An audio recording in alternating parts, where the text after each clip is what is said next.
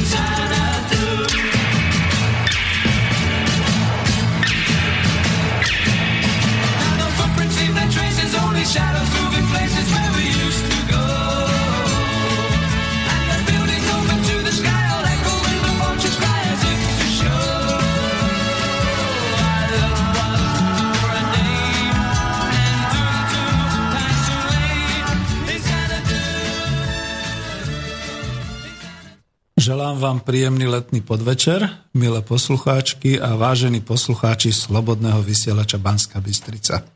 Spoza mikrofónu vás vítá Peter Zajac Vanka.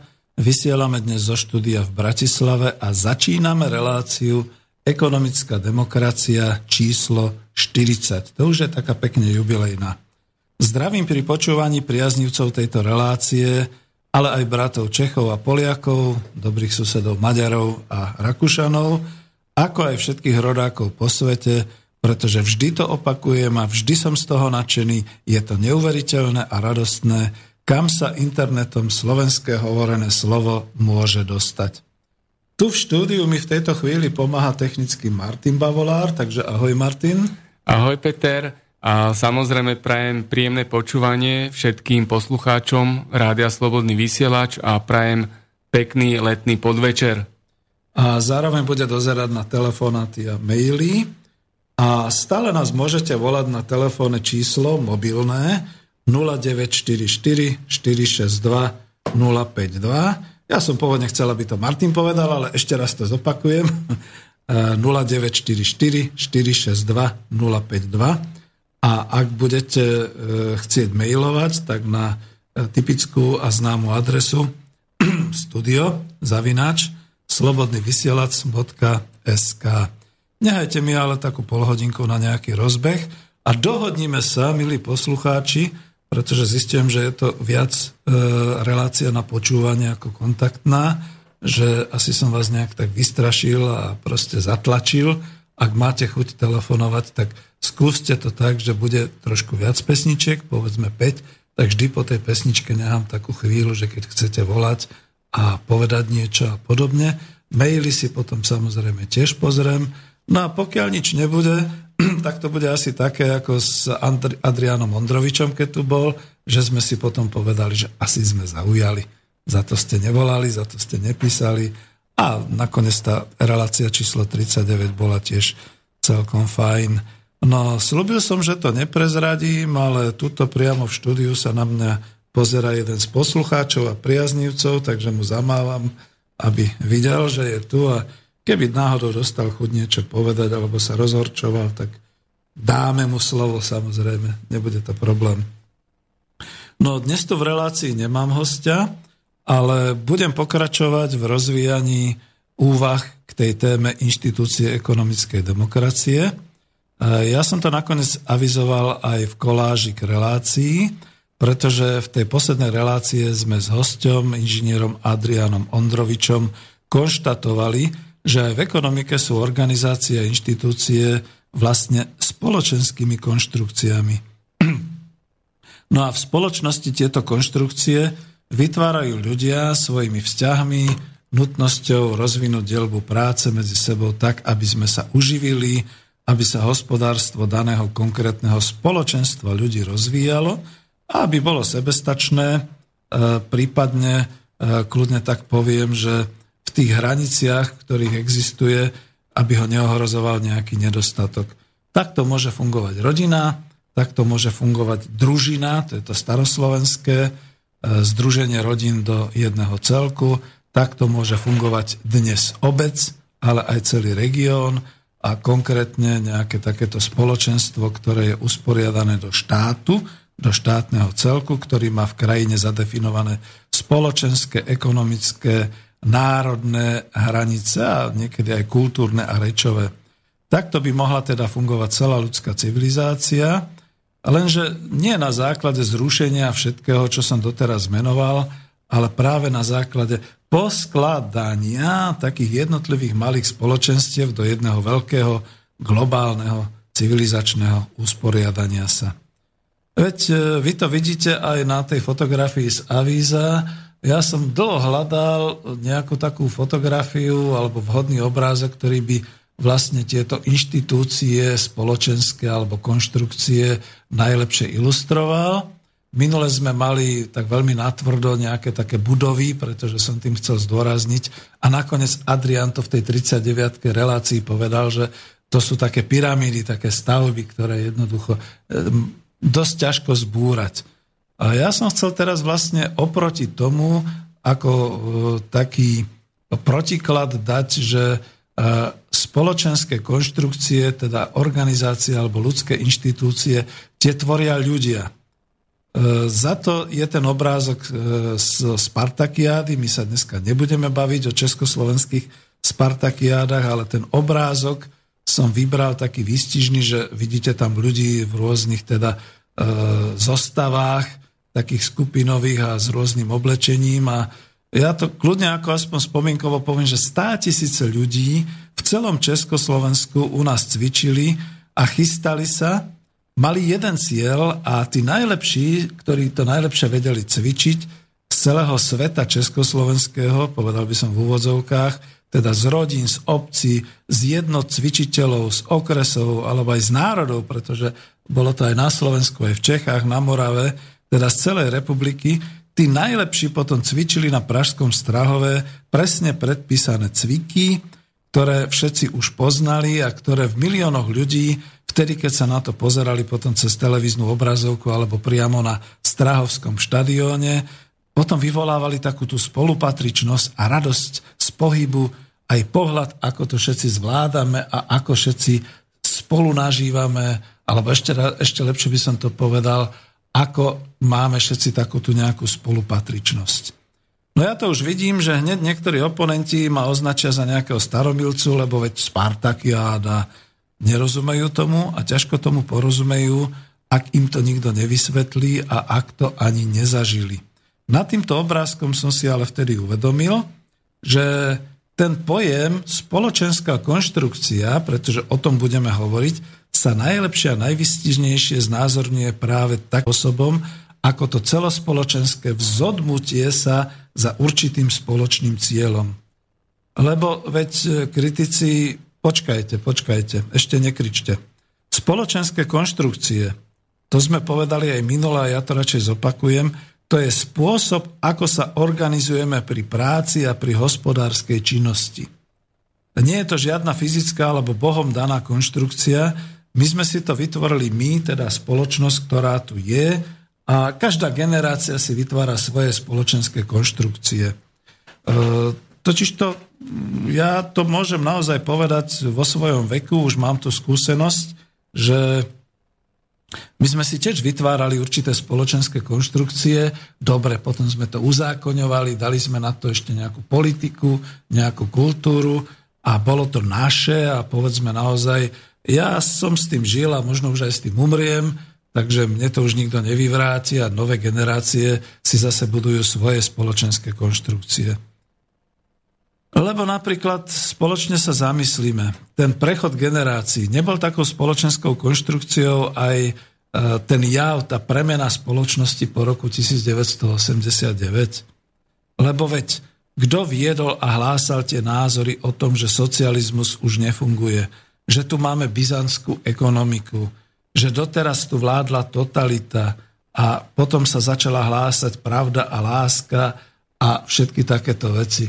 To bolo o tom, že nie, že by sa nejakým spôsobom ten, tie hračany roztrhali a padali, alebo že by federálne zhromaždenie, tá budova uprostred Prahy Kuštík za Václavským námestím, že tie stĺpy by sa boli rúcali. Nie, to bolo o ľuďoch, to bolo o ich zmýšľaní, o ich e, spoločenských názoroch a o takýchto veciach.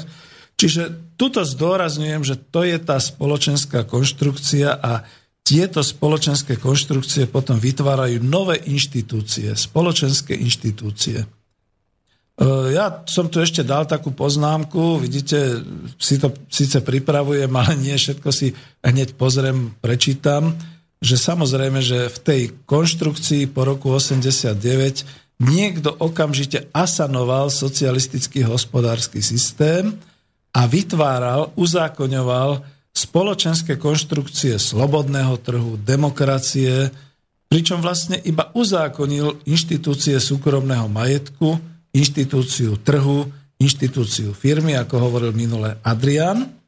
A e, ja to ešte teda tak poviem, že ten niekto, to bol vždy niekto, nejaký predstaviteľ tej novej vlády alebo tej novej politickej moci, ktorý prišiel, ktorého povedzme v tej chvíli ľudia volili a bolo to tak definované, že to je vlastne to nové, čo môže byť ale nikdy to nebolo také, že by boli prišli nejakí murári alebo nejakí architekti, ktorí by boli na nejakom papieri donesli nejakú konštrukciu stavby a povedali, murári, toto stavajte. Nie, ja nenarážam na slobodu murárov, ale bolo to naozaj o tom, že spoločnosť, sami ľudia, samé názory si vytvárali takéto spoločenské konštrukcie. No a rozbehol som sa takým spôsobom, že keďže sme hovorili o inštitúciách, ktoré vznikli po roku 89, trhu, firmy a súkromného majetku. Treba k tomu povedať, že k tomu ešte patrili aj také, že tvorba búrs, u nás ešte špecificky definovaná kupónová privatizácia, pretože bolo treba spoločný celospoločenský majetok rozmeniť, rozdať do súkromných rúk. A k tomu teda potom slúžila malá veľká privatizácia Ja to kľudne poviem, že to bola taká kapitalistická Spartakiáda. Všetkých nablbli na ten jeden spoločný cieľ, že budeme bohatí, budeme ľudoví kapitalisti, každý budeme mať akciu, budeme trhať tie akcie a každý rok dostaneme dividendy. Vidíte, niekomu sa to splnilo, niekomu nie.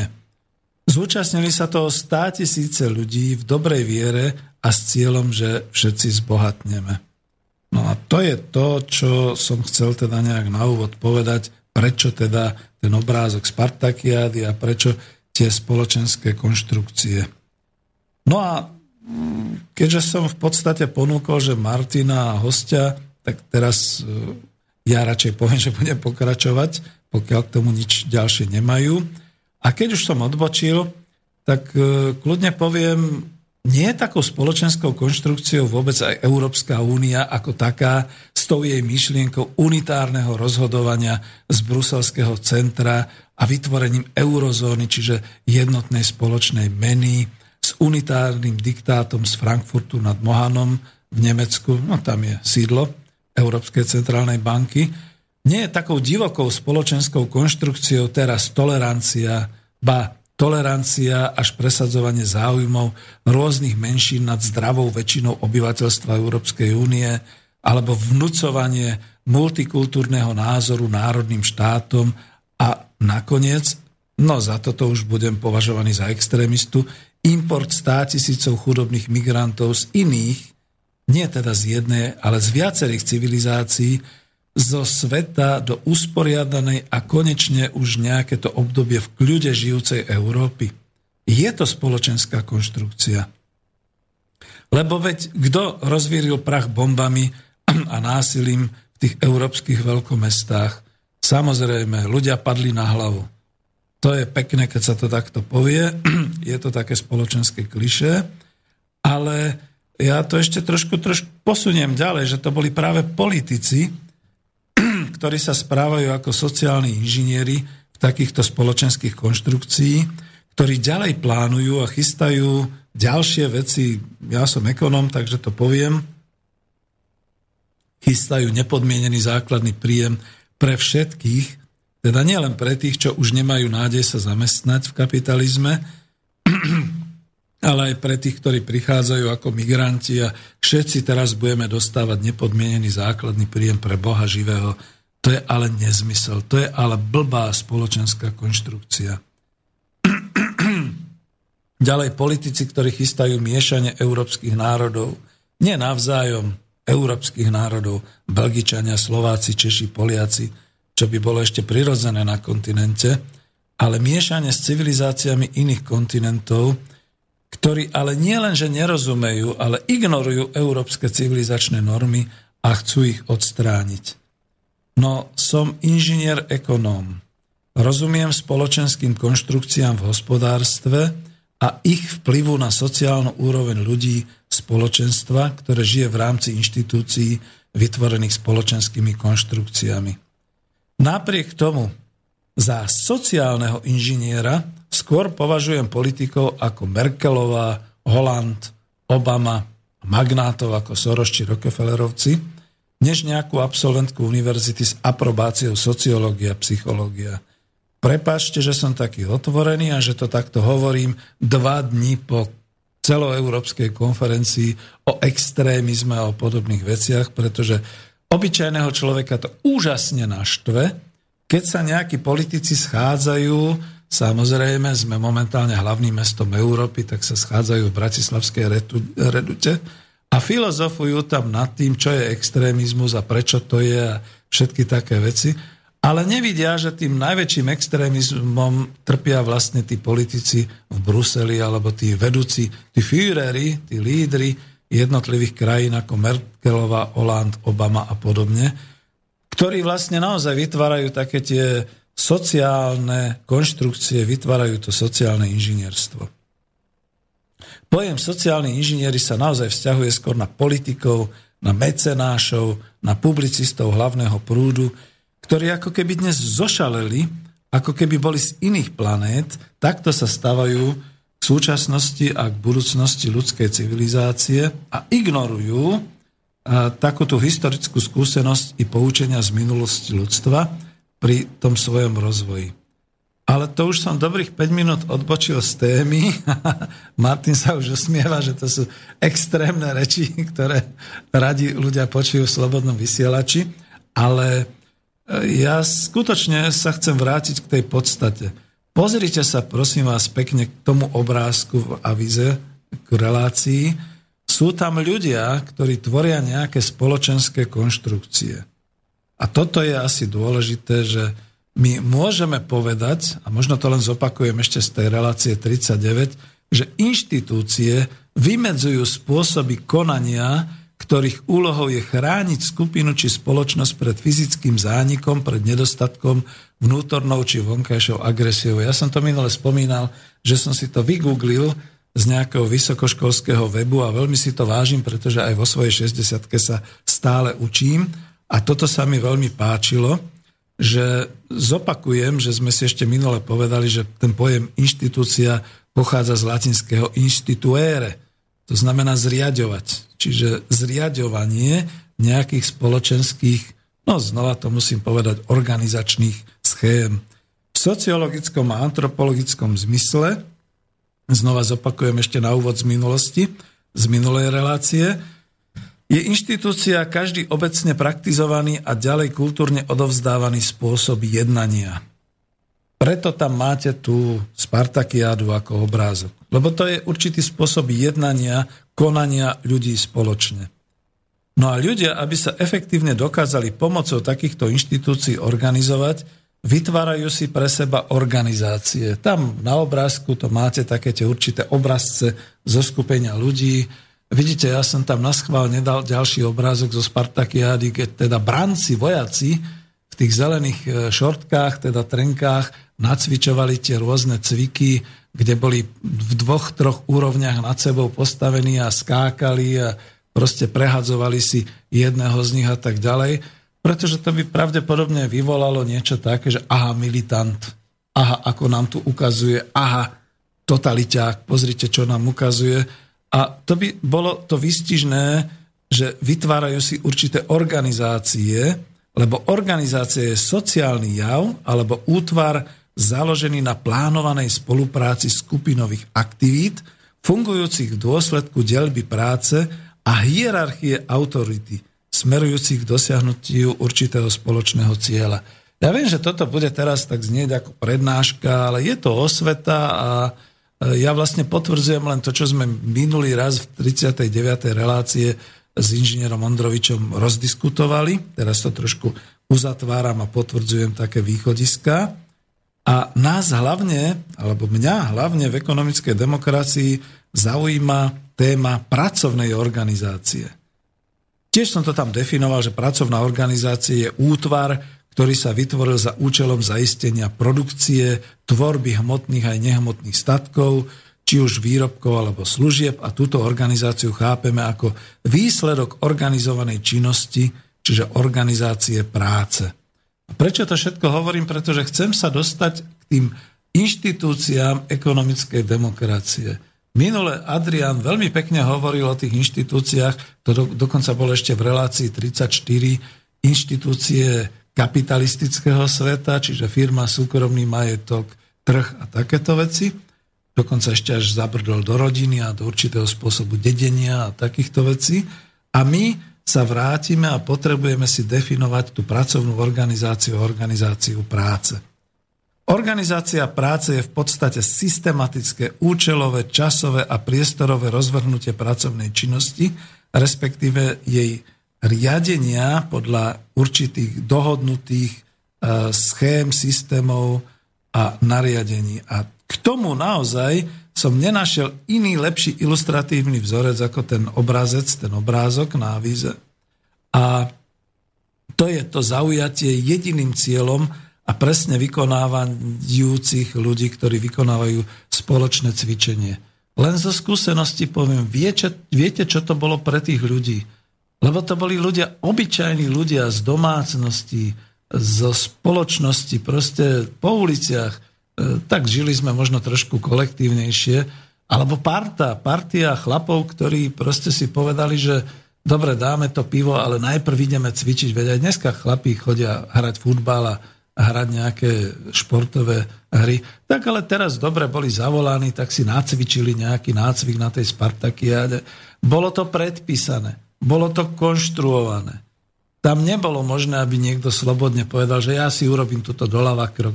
Nie, musel robiť presne tie kroky, ktoré boli predpísané, lebo v konečnom výsledku z toho vyšla presne tá správna konštrukcia, presne tá správna organizácia práce, čo teda ešte na základe hudby, alebo taktu, alebo cvičenia, keď to zro, takto nacvičili e, skutočne desiatky takých skupín a predviedli na tom štadióne, to bolo niečo úžasné. A nám ide v našej spoločnosti, hádam, tiež o to, aby sme tvorili niečo úžasné. Aby sme vytvárali aj v tej výrobe a v tom hospodárskom systéme úžasné veci, ktoré by nás viedli k určitej prosperite a k blahobytu, ale nie pre tamtoho a tamtoho, ale pre všetkých. Nie pre jedného, pretože z toho to mali takisto prospech všetci. Keď už nič iné, tak ako boli zdravší, prekrvili sa, schudli, mali výbornú výživu. Prezradím na seba, že v tom roku 80, keď bola Spartakiáda, som bol na vojenskej službe provianťákom a ja viem, čo to bolo vydávať chlapcom, ktorí išli na cvičenie, tie špeciálne dávky na Spartakiádu. To bol zážitok. To vám poviem, že to dnešný Tuzek, teda vtedajší Tuzek Šuvix a dnešné nejaké také, že ako by som to povedal, all inclusive a takéto veci na jedenie na výživu, na stravovanie, to, to sa ani porovnať nedá. Čo všetko chlapci dokázali zjesť a aké mali v podstate, povedzme, doplnky vitamínové a všetky takéto a udržiavalo sa to. Pozor, žiadne anabolika ani žiadne takéto veci. Bola dojčenská výživa aj pre deti. Jablká, to boli povedzme nejaké ďalšie také všelijaké veci, zdravé, výživné, ktoré sa v tomto prípade e, naozaj ponúkali, používali. Ale prečo to poviem, trošku som odbočil možno dvoma, troma vetami, pretože išlo o masové zapojenie obyvateľstva, z ktorého vzniklo to nadšenie, spolupráca, telesno-výchovný osoch pre celé generácie občanov Československa. No a tu naozaj skonštatujem, že toto by malo byť niečo, ako celé tie konštrukcie spoločenské, aj tie, tie organizácia výroby, smerujúca k niečomu užitočnému. My sme za posledných 27 rokov síce vytvorili spoločnosť, to sa naozaj tiež dá ťažko porovnávať s minulosťou. Máme tu doslova mrakodrapy, chrámy, nádherné veci. No ale tie všetky majú svojho majiteľa a ten majiteľ vylúčuje tých ostatných z toho používania. A toto nie je správne. Čiže toto nie je to správne, to je tá chybná konštrukcie. No, tuto som niekde chcel skončiť a Martin už došiel, že dáme pesničku a ešte pár slov tu mám, že teda záver. Organizácie sú organizáciami ľudí, toto je dôležité. A inštitúcie sú spoločenskými konštrukciami, tak ako vidíme na tom obrázku, konštrukciami vzťahov medzi ľuďmi, vzťahov v tomto prípade vo výrobe, ekonomických vzťahov, vzťahov vlastníctva a rozdeľovania výsledkov práce. Úplne záverom.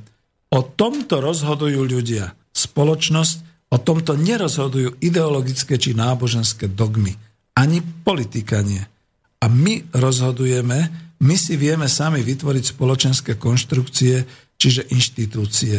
Len sme zatlačení jednoducho zadupali nás do zeme takouto kultúrou, takouto pasivitou, konzumom a všetkými takýmito vecami a iba na našej vôli a na našom rozhodnutí závisí, aké to budú tieto inštitúcie spoločnosti v nasledujúcom období a čomu a komu majú napomáhať a slúžiť. A keďže som ekonóm a beriem na seba, že aj národohospodár, a sme tu v, reali- v relácii zaoberajúcej sa svetom po kapitalizme, formujúcom novú spoločenskú ekonomickú formáciu, čiže ekonomickú demokraciu. Poďme mi pekne analyzovať, tak ako sme to už začali v tej minulej relácii v 39 aké majú byť tie inštitúcie ekonomickej demokracie, lebo celý tento dlhý úvod, prepačte mi, ak sa vám to zdalo dlhé, som potreboval takto odprezentovať, doslova odprednášať kvôli tomu pochopeniu, aby sme chápali skutočne, že žiadny zákon nie je nadriadený. Žiadne politiky nie sú nadriadené. Žiadny predseda vlády, ani predseda parlamentu, ani, ani prezident republiky nie je nadriadený tomu, keď ľudia vyjdú von na, do ulic a na námestia a povedia si, že chcú iné inštitúcie a iné spoločenské konštrukcie. Pozrite si na jednu z demokratických krajín, ktorá e, odsúhlasila Brexit a riadi sa podľa toho. Tam žiadny predseda vlády, aj keď teda to vyhlásila, bol proti tomu. Dokonca ani kráľovná nezakročila a nepovedala blbosť, my musíme ísť ďalej v Európskej únii, pretože musíme. Jednoducho ľudia rozhodli, ľudia voľbami rozhodli a tá spoločenská konštrukcia Brexit, pretože je spoločenskou konštrukciou, v tomto prípade odchod z direktívy Európskej únie sa uskutočnila.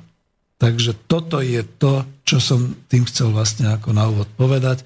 A k tej pesničke, k hudobnej dramaturgii, nič lepšie teraz ako nebude ako tá pesnička, ktorá teraz zaznie, pretože keď sme minule hovorili o chrámoch, tak teraz si jeden takýchto chrám vypočujeme, čo človek dokáže.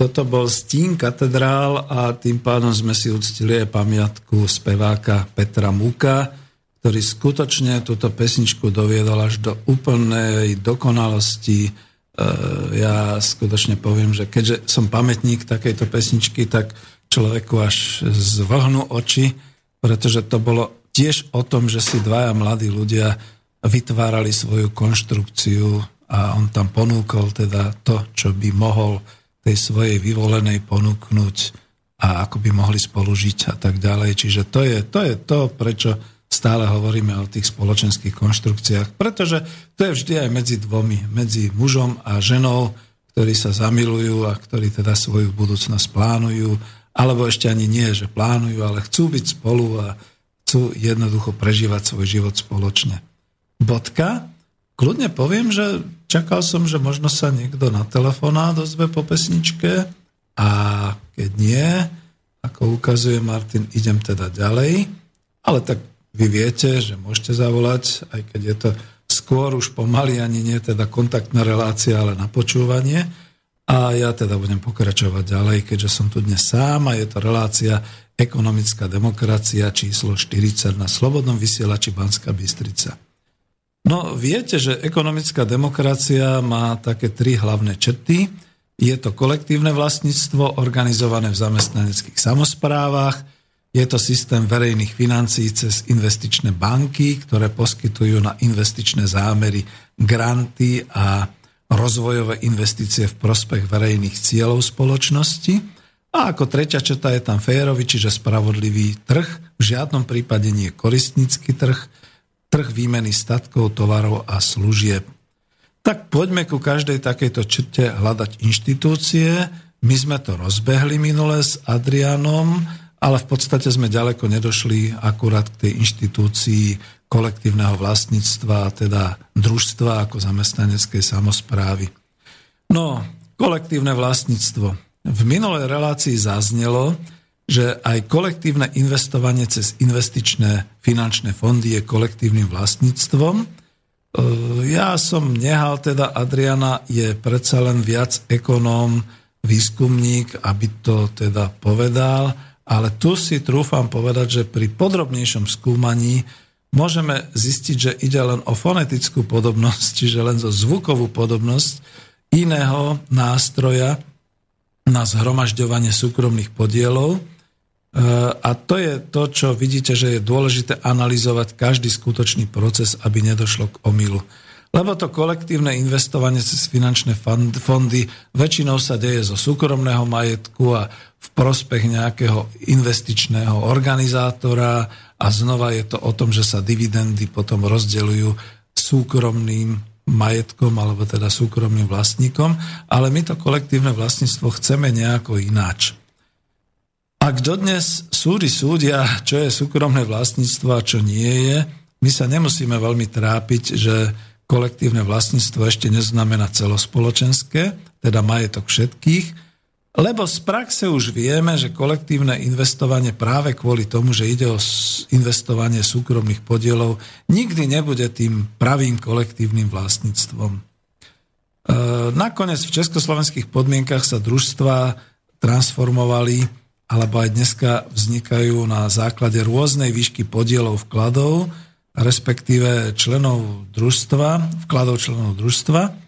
A nikdy to nie je také, ako by to malo byť, že teda tou inštitúciou kolektívneho vlastníctva je iba a výlučne také družstvo alebo taká zamestnanecká samozpráva, ktorá je založená na zásade jeden podiel, najlepšie rovnaký, rovná sa jeden členský a rozhodovací hlas a to sa rovná jeden podiel na spoločnom hospodárskom výsledku. A nič iné. Dokonca v bytovom družstevníctve a v spoločenstvách spoluvlastníkov sme si museli urobiť aj s Igorom Lackom, veď som hodinu predtým tu mal s ním reláciu, teda on, bol som hostom jeho relácie, a bolo tam jasne e, vidno a museli sme si urobiť jasne v tom, že kolektívnym vlastníctvom sú iba tie bytové družstva a spoločenstva spoluvlastníkov domov, ktoré sa riadia zásadou jeden podiel rovná sa jeden hlas. A nikdy, že nie jeden spoluvlastník má tri byty a tak má tri hlasy, alebo že bytové družstvo má 51 podielov a členovia bytového družstva majú podiely podľa počtu bytov v dome, pretože to, to meranie, to hlasovanie a to rozdeľovanie a rozhodovanie je potom úplne niekde inde a to už naozaj nezodpoveda tým znakom kolektívneho vlastníctva. Toto by už malo byť jasné. Takisto sem do kolektívneho vlastníctva patrí obecný majetok. Áno, nie je to podľa výšky vkladu či podielu majetku, lebo obecný majetok hovorí sa, že patrí naozaj všetkým a podľa zákona každému, kto v obci býva a podľa miesta bydliska má určité hlasovacie právo. A toto je to dôležité. To je tiež určitým spôsobom kolektívne vlastníctvo a ako dnes zažívame to obdobie, keď sa aj tu odbúrávajú určité práva, pretože sme svedkami, ako sa spoločnosť a za jej chrbtom pričinliví a mocibažní chamtivci snažia zmocniť sa tohto obecného majetku tým, že napríklad zaviedli možnosť nemať trvalé bydlisko, alebo ho mať na úrade v úvodzovkách bez skutočného bývania v obci, alebo ho mať prenosné, teda bývam v Kračunovciach, okres kde si za Michalovcami, ale v Bratislave na základe prihlásenia sa hlasujem povedzme o výstavbe metra, to už je za nami, ale, alebo o výstavbe rýchlodráhy do Viedne, z peňazí, ku ktorým neprispievam ani ako dočasný zamestnanec či dočasný rezident v Bratislave, teda z peňazí domácich občanov Bratislavy, ktorí sú tu prihlásení, ktorí tu bývajú, ktorí tu volili a teda ako nejakým spôsobom by mali mať to hlasovacie právo viac, alebo teda aspoň rovnocenné. A naše inštitúcie takto dnes deformuje tento náš kapitalizmus cez takéto príčinlivé kádre moci a cez moci bažných spoluobčanov, lebo tuto sa zastavím, narábať s cudzími peniazmi, teda s mojimi a tvojimi peniazmi, to je tá najvyššia rozkoš a méta takýchto slávy bažných a moci bažných ľudí. No ale to som odbočil a len kvôli tomu, aby som definoval, že e, dnes dnešná spoločnosť ešte aj tu deformuje určité takéto veci, ako je kolektívne vlastníctvo. To sme videli, to sú tie akoby kolektívne financovanie, čo tiež nie je ono, čo nie je pravda, nie je to kolektívne vlastníctvo a deformuje to aj v prípade obecného vlastníctva, keď dáva do rúk určitú možnosť rozhodovať aj ľuďom, ktorí tu nebývajú, ktorí tu nemajú e, vlastne nejakým spôsobom definovaný svoj domicil a rozhodujú, teda spolu rozhodujú aj za nás. To je to nepríjemné a to je to, ako teda vieme rozoznať, že toto nie je kolektívne vlastníctvo. Z historického hľadiska práve vytváraním obecného majetku a jeho prepájaním s družstevným, a to nebolo len od roku 1948, to bolo aj v predvojnovom období na Slovensku. Spomente si na také tie prvé družstva, výrobné alebo spotrebné, ktoré sa tvorili na báze vkladov a obecného majetku a potom hlavne v období národných výborov na území Slovenského národného povstania alebo cesne v povojnovom období, tam sa vytvárali takéto obecné majetky, ktoré sa definujú do dneska, dalo by sa tak povedať. A už vtedy sa na Slovensku dobre založili základy družstevného majetku a organizácie družstva ako výrobného spoločenstva v obciach.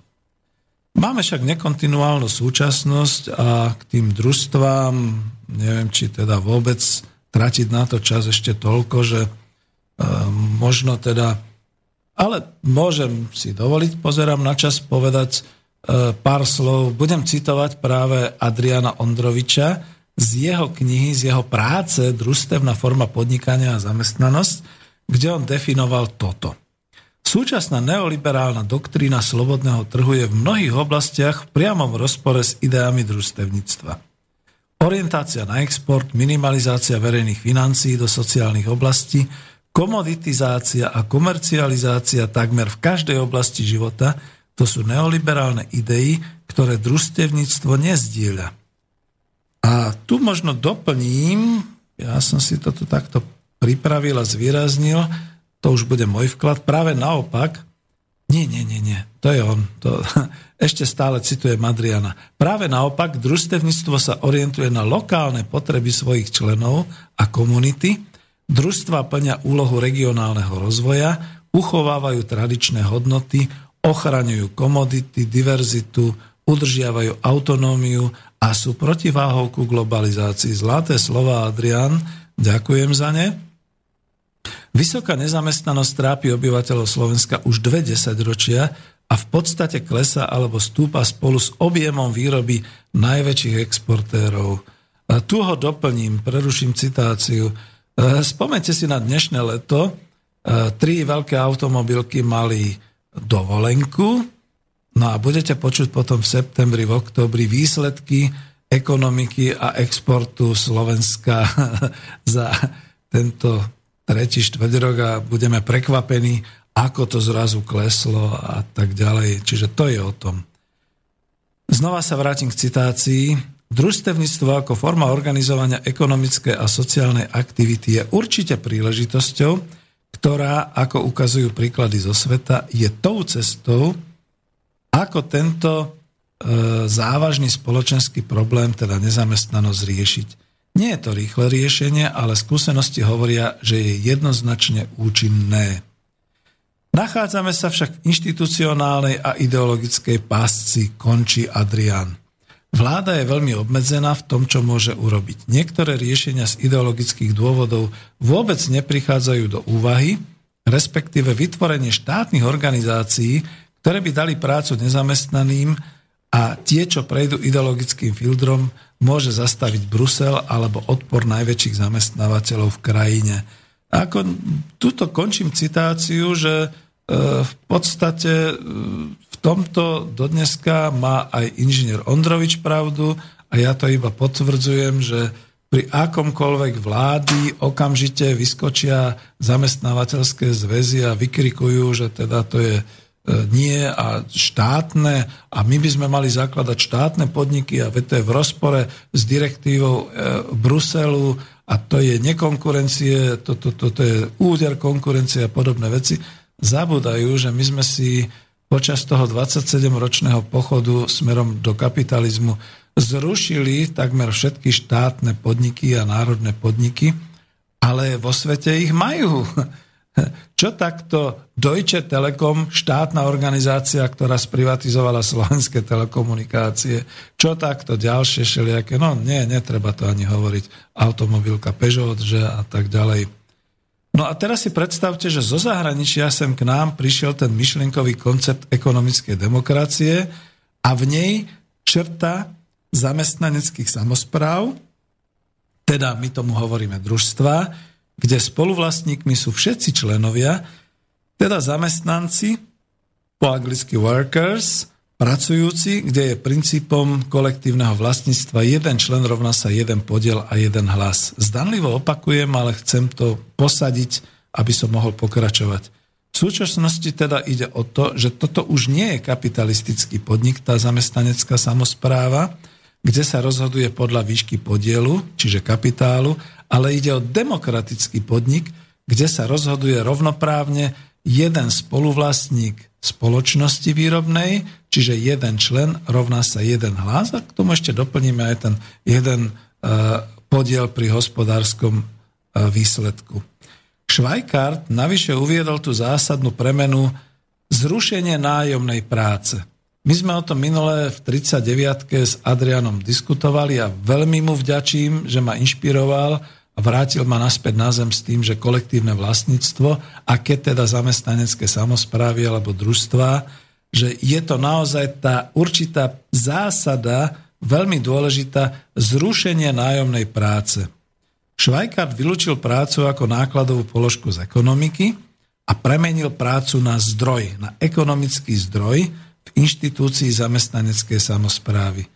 E, my už pomaly prejdeme od toho kolektívneho vlastníctva, ktoré je inštitúciou a základom, k tomu, že máme zamestnaneckú samozprávu ako organizáciu, alebo možno ešte lepšie sa tomu porozumie, keď to povieme, že je to teda e, takáto inštitúcia. E,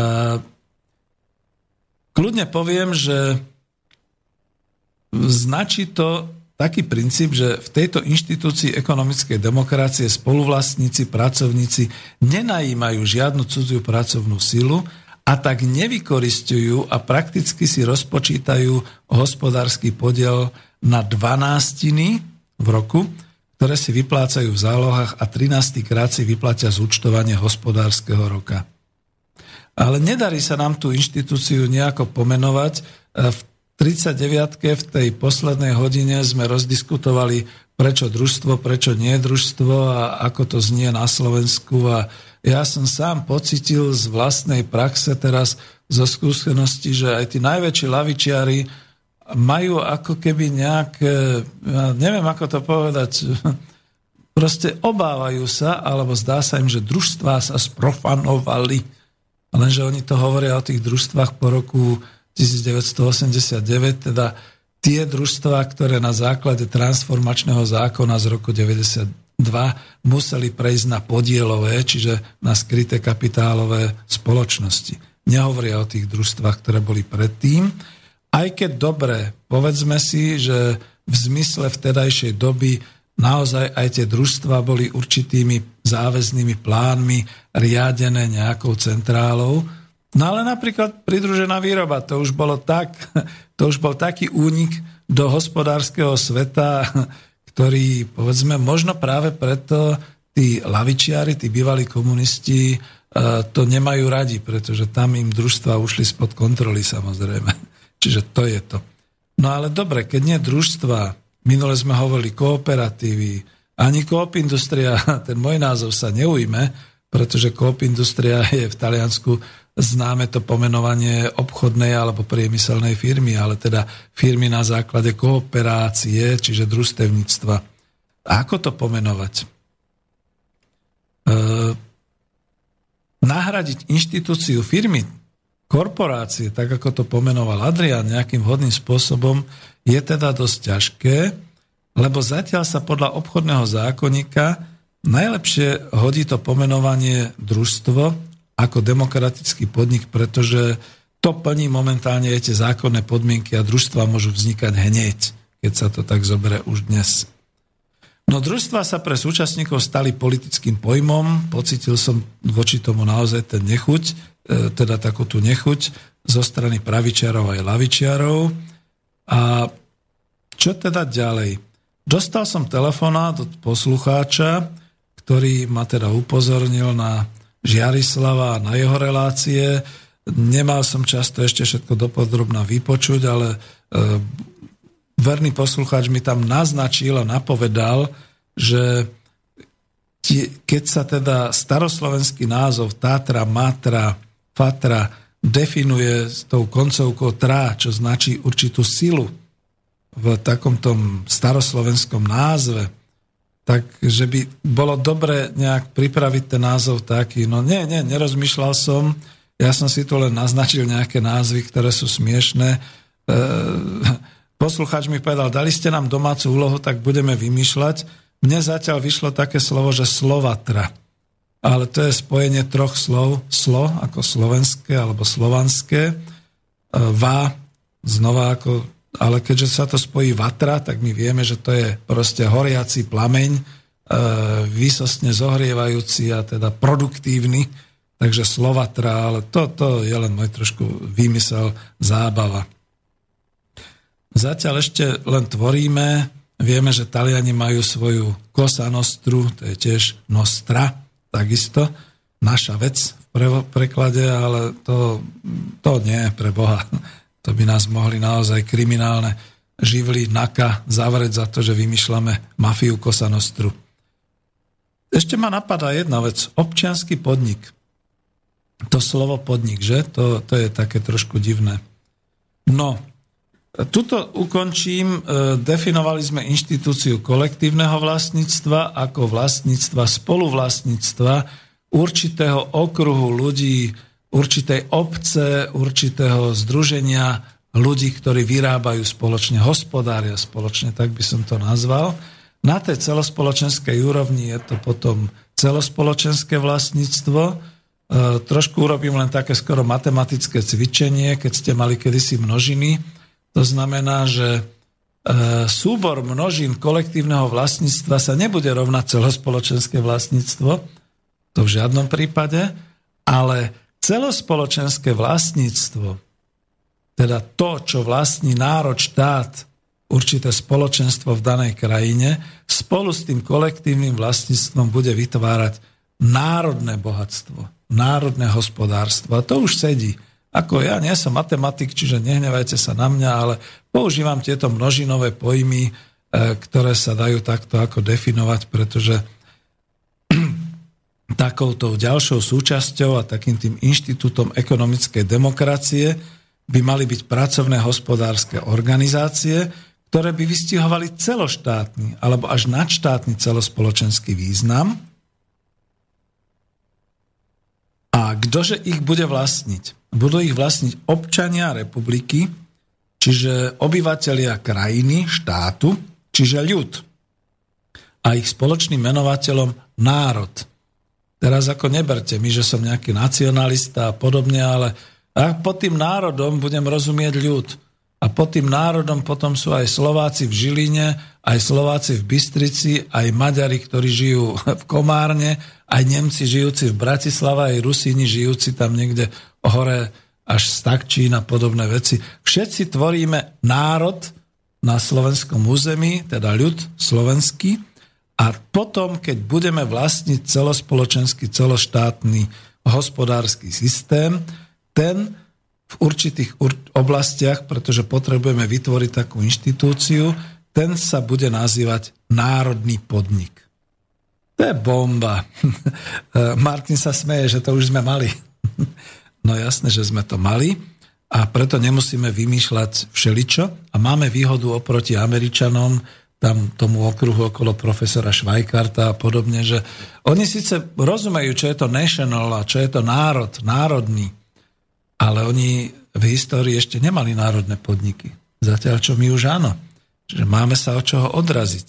A opäť, uh, mali sme ich pri uh, socialistickej ekonomike a už aj pri transformácii socialistickej ekonomiky ešte za socialistické hospodárske reformy v roku 88 sme ich rušili a predefinovali na štátne Vtedy to vidíte, bola tiež spoločensko-politická konštrukcia a som svedok, mňa sa to týkalo, ja som vtedy v takýchto podnikoch bol, čiže môžem povedať, že ako tiež sme nerozumeli, čo sa deje, ale my sme chceli všetci už v tom 88. za toho socializmu podnikať, socialisticky podnikať. A neuvedomovali sme si, že to je len krok k tomu, že potom, keď budú štátne podniky, tak už v rámci nejakej ďalšej nejakého posunu moci a posunu politiky sa to zmení na to, že proste štátne podniky sa už mohli e, transformovať, predávať, kupovať a na burzu hodiť a podobné veci. Zatiaľ, čo národný podnik nie. To je ten rozdiel. A ako by som vám to zdokladoval alebo doložil, že to sa nedalo. Štátne podniky sa nemohli dať do privatizácie, ani sa nedali a Češi si to netrúfli urobiť, s viacerými pozostalými národnými podnikmi, ktoré boli a teda aj zostali. Teda ani s národným podnikom Budvar České Budejovice zostal i žatecký chmel národný podnik. No a viete, tam je tá smola, že keď neprosperuje a má problémy, tak to ide do likvidácie tak či tak, to je to zlé. No a donedávna, neviem, či to ešte v roku 2016 platí, to boli národný podnik Comenium, ten už je tiež ale v likvidácii v Českej republiky a na Slovensku nič. My národné podniky nemáme, čiže my by sme mohli mať národný podnik, pretože pre túto právnu hospodárskú organizáciu dnes nemá ani slovenský, ani český štát vo svojej legislatíve miesto, ale je pritom bezradné pri dosahu na tento podnik a donedávna sa riaditeľ Národného podniku Budvar volil zamestnancami a akcionári tohto podniku neexistujú. Je to len správna rada a manažment volený zamestnancami, čiže je to nejakým spôsobom naozaj národný, celospoločenský. Už som to vysvetloval niekde v reláciách v roku 2015, že to vzniklo vlastne tou právnou vojnou medzi Anheuser-Busch a ich značkou Budweiser v Amerike a medzi národným podnikom Budvar to už sa k tomu nebudem teraz vrácať. No, Preto mám logicky pred očami stále fungujúci vzor pre inštitúciu z celospoločenského vlastníctva. Touto inštitúciou je národný podnik. My sa nebojíme to tak nazvať. Štátny podnik je zriadovaný štátom, vlastníctvo je síce štátne, ale dnes už nikdy nie je 100% štátne, dokonca môže ísť o menšinový podiel štátu a štát si udržiava iba kontrolu a má nejaké práva, ktoré sa viažú na určité územie, povedzme určitú ťažbu, prírodné bohatstvo alebo majetkový vklad, ale my chceme 100% celospoločenské vlastníctvo. A to je možné len a len v spoločenskej inštitúcii, kľudne by som povedal ekonomickej demokracie, národný podnik. Toto nemajú ani Američania. Toto skúsim preložiť a poslať Švajkartovi, aby sa nad tým zamyslel, pretože budeme si to možno trošku ďalej ešte rozoberať, túto inštitúciu e, národný podnik. E, nakoniec my tam vieme ostatné princípy zaviesť tak ako v družstve. Teda na báze celospoločenského vlastníctva sa rozvinie správcovanie pomocou zamestnaneckej samozprávy, čiže družstvo ako samozpráva si vezme do správy národný podnik, v žiadnom prípade nie do vlastníctva. Vidíte, to je ten rozdiel. Celospoločenské vlastníctvo v inštitúcii národný podnik môže kľudne spravovať tento celospoločenský majetok a verejne podľa verejných cieľov a zásad ho bude spravovať nie národný správca, ako v povojnovom období, ale zamestnanecká samozpráva kontrolovaná v tomto prípade verejnosťou. Teda povedzme vládou, zákonodárnym zborom, ale aj občianským zborom, a podstatou je teda ten demokratický podnik, ktorý bude mať tú právnu formu národný podnik. E, tu nemám doriešené a ja to zatiaľ poviem takto, že ako by to bolo potom aj s tou nájomnou pracovnou sílou, lebo dobre, zamestnanecká samozpráva ju nemá, no ale ten národný podnik, no tak e, ja to ešte potom dovysvetlím, ale tu je to ešte otázne, pretože je veľmi ľahké dneska teoreticky povedať, že národný podnik bude tiež podnikom všetkých ľudí, celého národa. No ale niekto v, ne, v ňom bude musieť pracovať, niekto bude v ňom správcovať cez zamestnaneckú samozprávu, ktorá ale v žiadnom prípade nebude nájomcom pracovnej sily a pravdepodobne to tam bude fungovať na základe nejakých dohôd zmluv a tu je to už veľmi komplikované a zložité, pretože v dnešnom svete kapitalizmu existuje kvôli konkurencii a kvôli eliminovaniu korupcie tzv. verejná súťaž. A my dneska vieme, a to mi Martin prikývne, že každá verejná súťaž to je obrovská korupcia, to je príležitosť dvakrát pre korupciu. Raz pri zadávaní verejnej súťaže a raz pri e, e, už spracovávaní alebo výsledku verejnej súťaže. Čiže túto sa nezamotať, tu si budeme musieť dávať veľký pozor. No, a teraz takéto národné podniky, kde ich vlastne zakladať, alebo kde by mohli fungovať? No na vlastníctve napríklad územných ťažieb, spravovania lesov, pôdy, vôd, nerastného bohatstva, v oblasti energetiky, zdravotníctva, dopravných služieb, časti potravinárskej výroby nevyhnutnej pre zdravie obyvateľstva. Ľahko sa to prečíta, keď som si to takto pripravil, ťažšie vysvetľuje. Prečo e, vo vlastníctve územných ťažieb? Viete, čo nám teraz hrozí? Že nám tu Američania cez nejaké české firmy a polské firmy otvoria, kde si tam v Smilne hore, v tom kúte polsko, slovensko, ukrajinskom e, nejaké ťažobné miesta pre ťažbu plynových bridlí a podobných záležitostí, alebo možno aj nafty.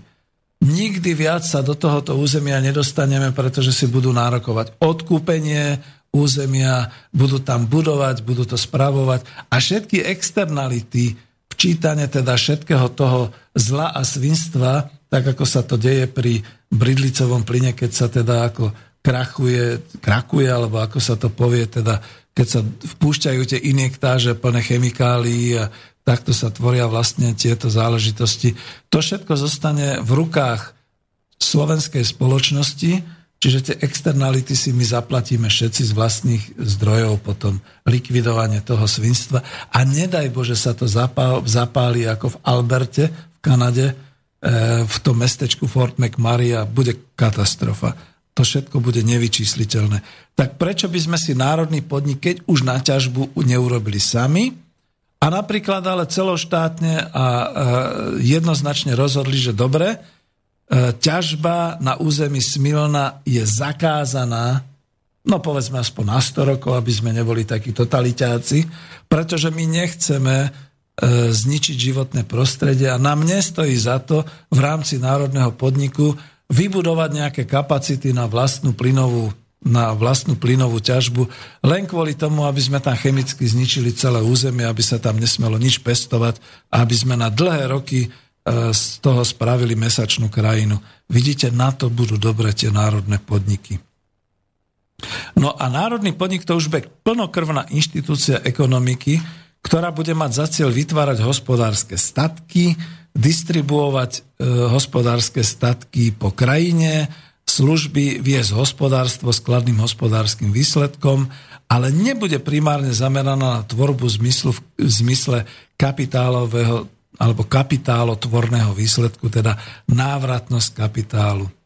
E, ja to tu musím trošku ako dovedkom povedať, aj keď už máme hodinu za sebou a chcelo by to ďalšiu pesničku, tuto sa niekde zastavím, ale musím to dopovedať v tom zmysle, že to je práve to, ak je to národný podnik ako inštitúcia hospodárska, tá má význam celospoločenského dosahu, v nej sa celá spoločnosť, či to už priamou demokraciou bude rozhodovaním áno, nie alebo podobne, v nej sa bude môcť rozhodnúť povedzme o takejto ťažbe, ak som hovoril v tom smilne, ale aj o udržiavaní lesov, ja neviem, využívaní vodných zdrojov, eh, tvorbe energetických zdrojov a všetkých takýchto vecí. A bude to v našich rukách.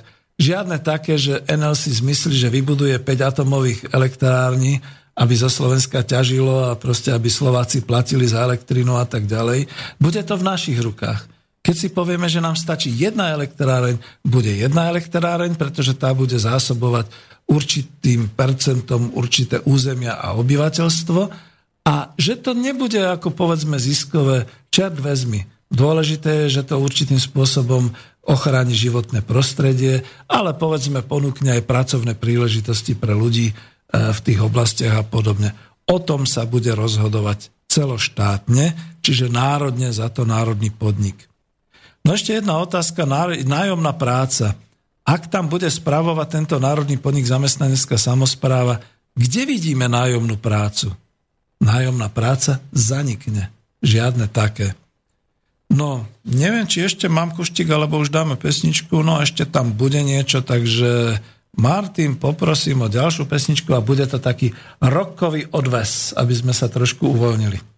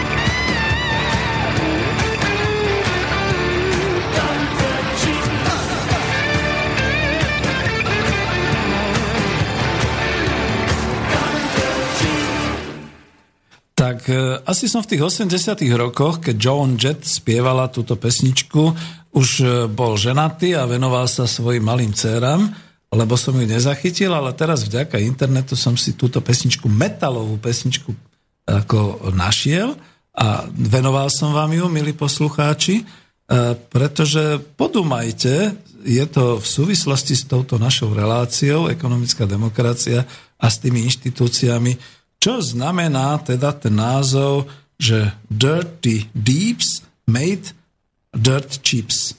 Ja som si to veľmi jemne a slušne preložil, že špinavosti robia zlých ľudí.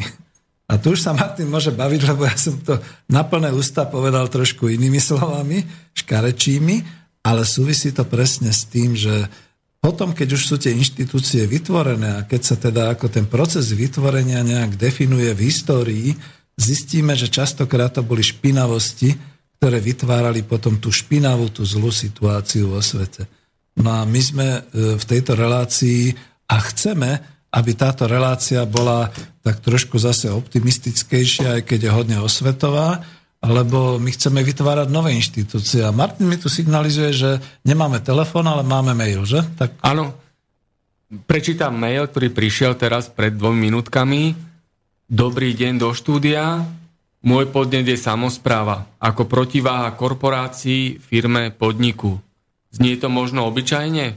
Pozdravujem, poslucháč Vladimír. E, Vladimír, to je v pohode, že samozpráva, pretože e, vlastne základom tej výrobnej inštitúcie toho družstva je vlastne tá zamestnanecká samozpráva. Ja viem, že to znie trošku nám ešte divne, pretože je to z tej e, predsa len americkej produkcie, kde e, títo univerzitní profesori ako Švajkart chceli vlastne svojim ľuďom povedať, že nemusíte sa spoliehať iba na nejakých tých majiteľov kapitálu a nejakých tých manažérov, ale sami si spravujte svoje podniky a tá samozpráva v tomto prípade naozaj je súčasťou e, tej inštitúcie ekonomickej demo- demokracie v tom výrobnom procese ako zamestnanecká samozpráva.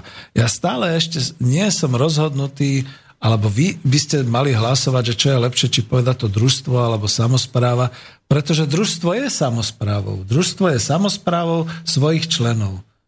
A keby sa uplatnila v budúcnosti aj tá druhá veta družstva, čiže nie len, že družstvo je založené za účelom spoločnej výroby a uspokojovania potrieb, potrieb svojich členov, čiže tam nemusí byť dokonca ani ziskový motív, ale to sme už ďaleko, to sme už niekde v spoločnosti, ktorá možno vznikne hodne, hodne dlho, keď už teda ten kapitalizmus nebude aspoň jednu dekádu fungovať, alebo nebude tu a, nahradí ho niečo ďalšie.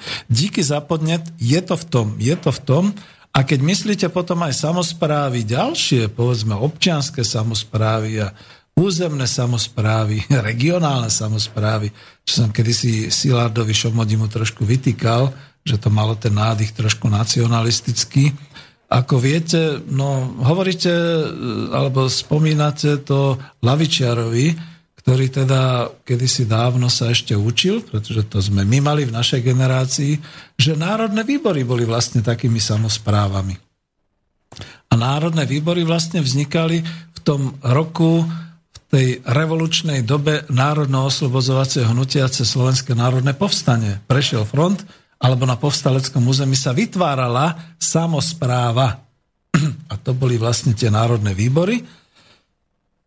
A dopoviem, ale to bude teraz už veľmi škaredé až ideologické. Nakoniec, keď Rusi urobili revolúciu v 1917, spomente si, ako sa volali tie ich orgány, tie ich inštitúcie moci. Neboli to náhodou soviety? A z ruštiny preložené soviet je vlastne výbor, čiže samozpráva občanov na danom území. Čiže ako keď Lenin povedal, tvorte soviety, budeme mať sovietskú republiku, to neznamenalo, že budeme mať diktatúru a čo ja viem čo. Bude to samozprávna organizácia, samozpráva občanov a zamestnancov a tak ďalej. No ale to už sme v ideológii, čiže to zruším. Stačí to takto na odpoveď? Dobre. Vrátim sa ešte kuštik aj k tej, no k samozpráve, k národnému podniku. Viete, národný podnik v podstate tiež je určitá samozpráva na celospoločenskej úrovni. Znamená, že národný podnik nebude v žiadnom prípade kapitálovo vlastnený nejakou korporáciou zo zahraničia, alebo dokonca aj nejakou korporáciou presne definovanou, že americkou, alebo nemeckou, alebo ja neviem čo. Ale bude to určitý samozprávny slovenský podnik na území Slovenskej republiky s celoštátnym dosahom. Môže byť? Národný podnik je teda ekonomickým statkom národa, aby som dokončil túto časť, e, z toho spoločenstva, ktoré žije na území alebo prináleží k územiu republiky štátu. Je to teda ľudové vlastníctvo celospoločenské. E, vy, ktorí ste v zahraničí a počúvate nás, e, tu mám pre vás ako radostnú správu ste príslušníci slovenského národa, alebo teda maďarského národa žijúceho na území Slovenska. Fajn, ak máte pas, ak máte občanský preukaz, tak ten národný podnik je aj váš. A ja kľudne poviem ešte aj z tej kultúrnej histórie, dodneska si kupujem pivo Budvar s tým vedomím, že to je moje pivo. To je pivo, národný podnik Budvar, preto ho rád pijem, robím mu teraz takto reklamu, pretože No je, je naše, no čo mám povedať. No, je to tak, je to potom už aj určitá srdcovka, určitá emotívna kultúrna záležitosť. No ak budú národné podniky spravované lokálne a budú tvoriť hospodárske statky, nie kapitálotvorný zisk, ale teda hospodárske statky, bude dôležité vedieť, že národný podnik nie je v žiadnej svojej časti scudziteľný teda predajný a rozdeliteľný, nedá sa dediť a nie je predmetom obchodovania. Poplatky vo forme dáne zo základných prostriedkov alebo proste také dane, aké sa dohodnú, budú uhrádzané do verejných finančných systémov, či to bude ešte štátny rozpočet, ak bude teda takto definovaný, alebo nejaké verejné obecné banky, prípadne investície, ktoré e, budú dostávať e, z neho, vďaka teda toho hospodárskeho výsledku, e, tá štruktúra teda tých verejných finančných bank a keď bude potrebovať sám investície pre svoj rozvoj, bude ich dostávať na základe určitého schválenia zákonodárneho zboru, alebo teda možno priamou demokraciou, hlasovaním alebo čímkoľvek. To znamená, zamestnanecká samozpráva, spravujúca národný podnik, požiada verejnosť, republiku, zákonodárny zbor, e, hlasovanie cez e, priamu demokraciu, aby odhlasovali, že chcú takúto investíciu. Napríklad chcú postaviť ďalšiu atomovú elektráreň alebo chcú, e, neviem, rozšíriť pôsobenie potravinárskej výroby alebo čokoľvek ďalšie a toto, touto formou predloženia projektu sa získa určitá dotácia alebo grant, ktorý bude zabezpečovať fungovanie národného podniku. A tu to tak poviem, že to ľahko znie a pekne to znie takto vyslovené, ale ťažko sa to bude presadzovať v politickej praxi a hlavne v súčasnosti. A ešte niečo. Švajkart ani západní myslitelia nemohli prísť s takouto myšlienkou národného podniku, lebo oni ju nezažili. Pre nich to všetko bolo komunistickým majetkom, čo bolo u nás.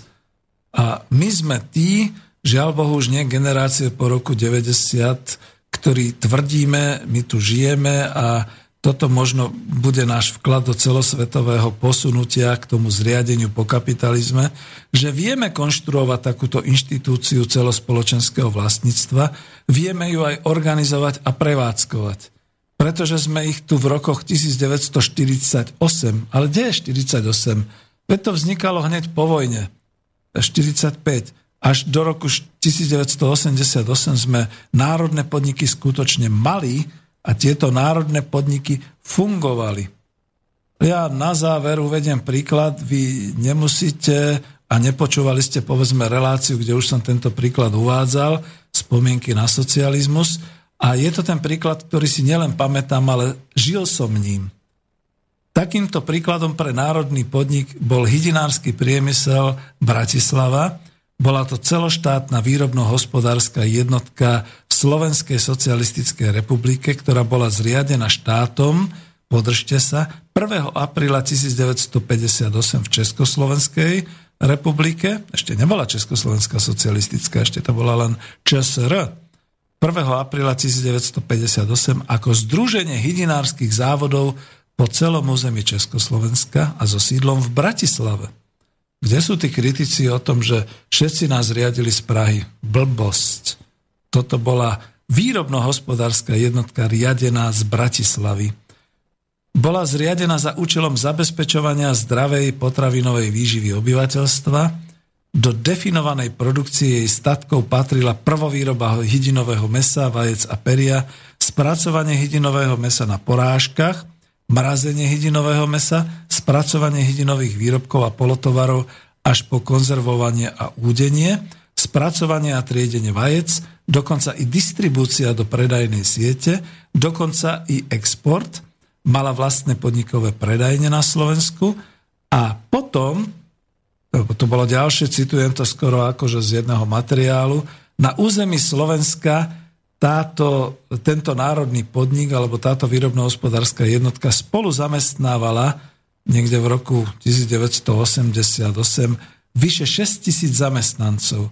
Čiže národné podniky to neboli nejaké družstvička s nejakým počtom 100 ľudí alebo podobne. To bola celoštátna hospodárska organizácia zamestnávajúca 6 tisíc zamestnancov a zabezpečujúca túto potravinárskú výrobu pokrytie územia bolo 100%, teda boli tu organizačne spojené až tri národné podniky v určitom období, potom ich bolo aj viac.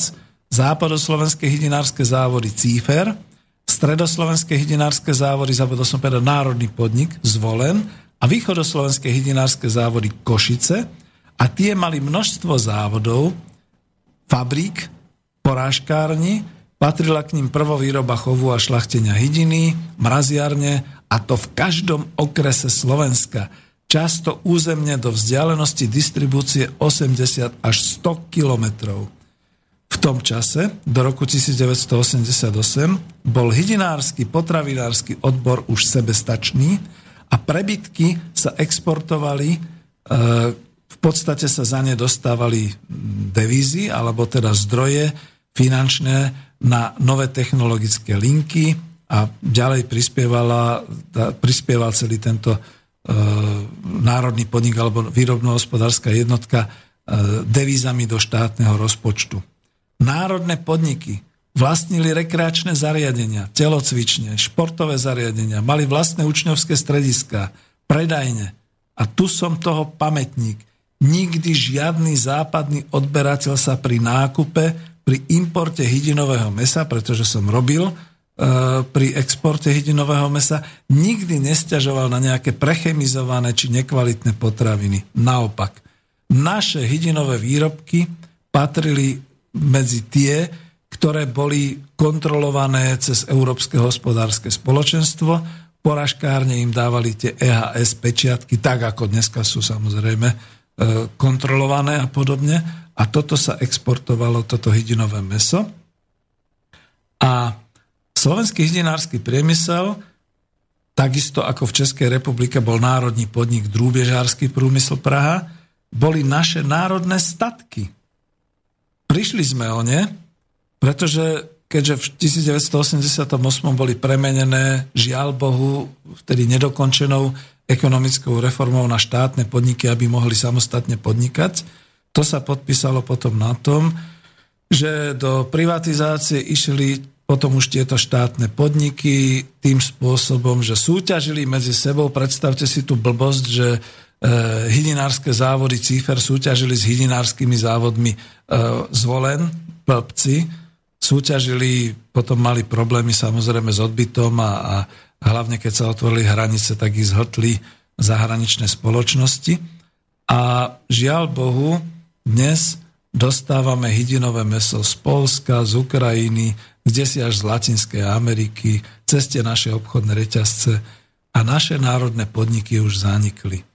O, nie je to žiadna nostalgia. Ja som týmto chcel do záveru skutočne zdokumentovať a povedať, že národné podniky už v našej histórii naozaj platili, fungovali, boli funkčné a keďže boli funkčné, tak samozrejme my ich vieme znova určitým spôsobom takto obnovovať.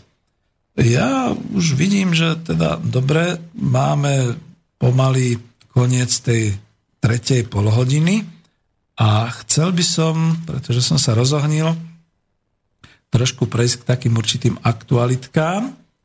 A než budem pokračovať teda v tom ďalšom, tak jak to nazvať? Hm, Martin, mohli sme dať nejaký gong, ale nedáme gong. Skúsim prejsť nejakými 5-10 minútami, nejakými aktualitkami zo súčasnosti. E, lebo to by mohlo osviežiť a to by mohlo aj uviesť trošku takú tú problematiku že aj tu v ekonomickej demokracii občas e, sa zaoberáme vysokohorúcimi témami. Napríklad téma e, práve toho trhu práce a ako toho zamestnávania a podobne. Viete, čo je najnovšia správa? TA3 informuje, zamestnávateľia na Slovensku nechcú zvyšovať mzdy, tlačia na vládu, aby uvoľnila podmienky pre príchod zahraničných robotníkov na Slovensko horúca súčasnosť, píše sa 24. august roku 2016. Bol tam aj obrázok na vedúceho KOZ, teda odborov Emila Machinu. Má pravdu, pretože tam tvrdil, že najprv nech zamestnávateľia zvyšia mzdy svojim pracovníkom a tak získajú pre svoje pracovné miesta pracovníkov z radu nezamestnaných. Bol tam ešte aj nejaký údaj, že zatiaľ čo u nás zisk firiem tvorí 57 HDP, náklady nám mzdu len 38% HDP, vo svete je to skôr opačne. No a ja tu k tomu dodám, ale čo je to za trh a trhovú ekonomiku, ak pri nedostatku tovaru zvaného pracovná sila nakupujúci nie sú ochotní akceptovať vyššiu cenu práce a žiadajú vládu o zásah. Ako rozhorčujem sa, čo sú to komunisti, alebo čo sú to tí naši zahraniční investori, čo sú to za nešťastníkov, že chcú v rámci trhovej ekonomiky, aby vláda zasiahla a otvorila možnosti pre e, dovoz e, zahraničných pracovníkov. No ja si tiež myslím, že treba jednoducho zvýšiť mzdy, milí páni zamestnávateľia. Toto je trhová ekonomika. Keď teda máte nedostatok pracovníkov a pracovnej sily, jednoducho zvyšte mzdy a uvidíte, koľko ľudí príde. Možno sa aj ja prihlásim a zruším svoj predčasný dôchodok. No a prečo som to uviedol? Pretože toto, takáto správa by sa nemohla vyskytnúť v systéme ekonomickej demokracie. Toto nehrozí. A nakoniec totiž to žiadny trh práce existovať nebude.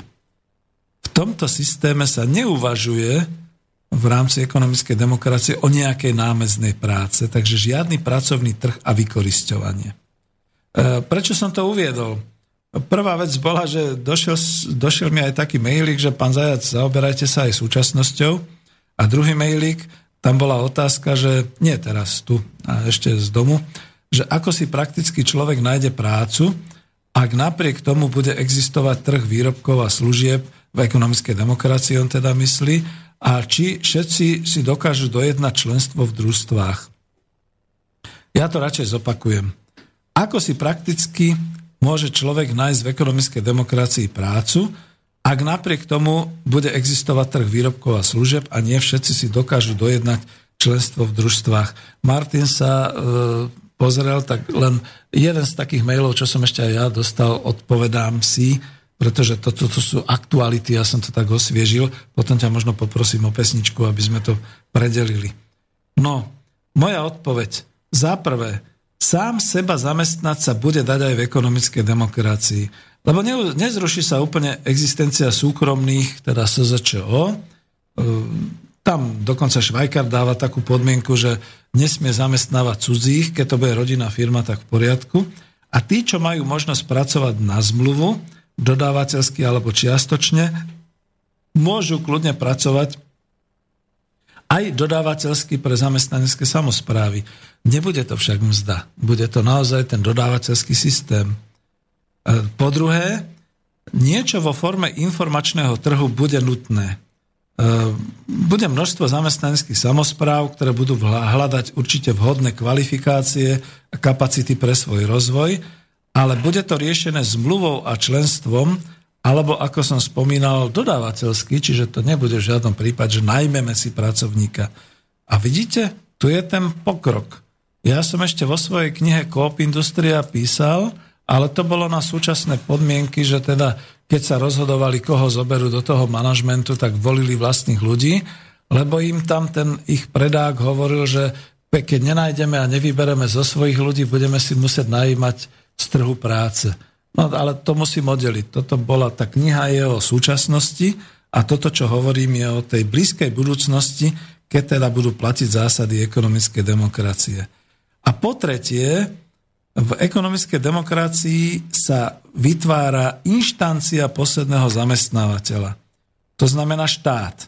Štát a obce budú vytvárať pracovné príležitosti priamo tam, kde sa nenájde príležitosť pre zapojenie sa do práce a do mm, teda nejakého takého členstva tých zamestnaneckých samozpráv a bude to hlavne vo verejných a obecných službách, lebo musíme, nesmieme zavúdať, že ja neviem koľko, 100 tisícov ľudí pracuje v obecných správach, samozprávach, štátnych službách.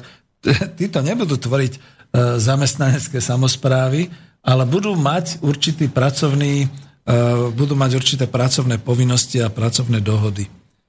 No a už len mimochodom uzavriem túto problematiku práce a trhu práce z tejto aktualitky, čo som hovoril.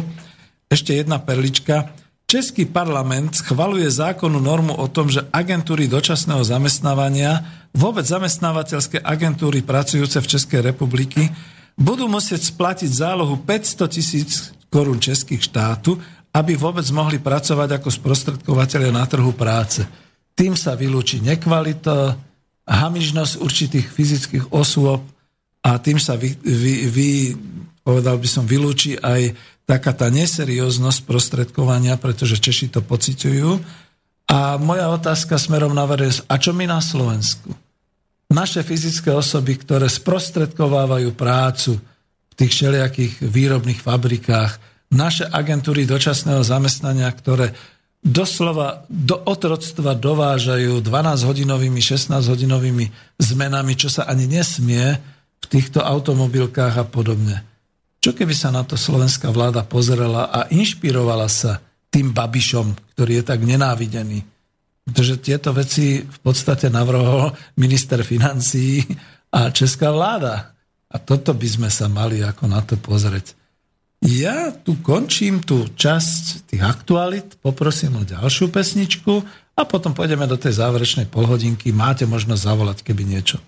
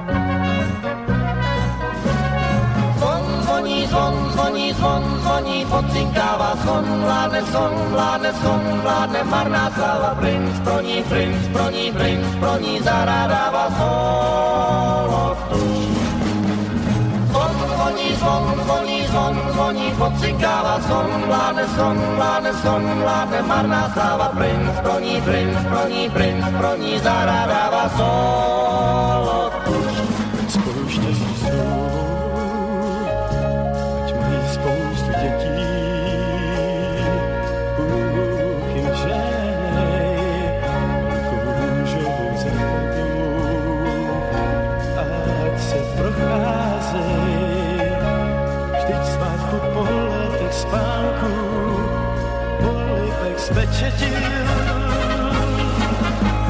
Zvon zvoní, zvon zvoní, zvon zvoní, pocikává, zvon vládne, zvon vládne, zvon vládne, princ pro ní, princ pro ní, princ pro ní, zahrádává solo tuž.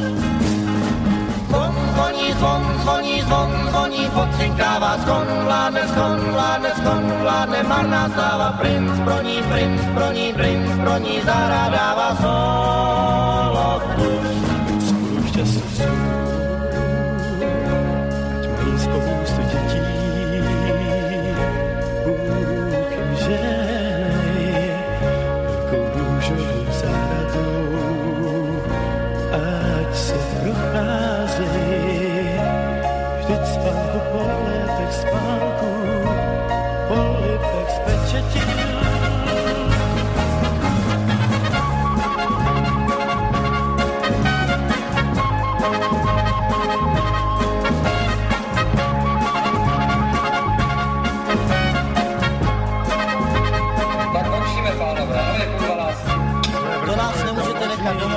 Aspoň zaťukám, démone, ne?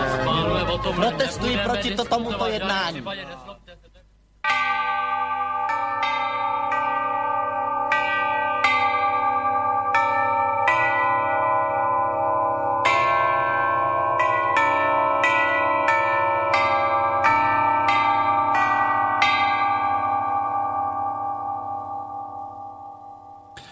No a toto bola prekrásna pesnička od skupiny Rebels a Zazvoní zvon. Pôvodne som ju chcel dať niekde na konci, keby sme to tak e, pozitívne skončili celú reláciu. Je to naozaj z takého toho muzikálu ešte zo 68. Šípková ruženka. A táto záverečná pesnička, predstavte si, spieva tam ešte aj Jozef Laufer, tuším, a Korn a, a títo naši big beatoví speváci vtedy a e, skupina.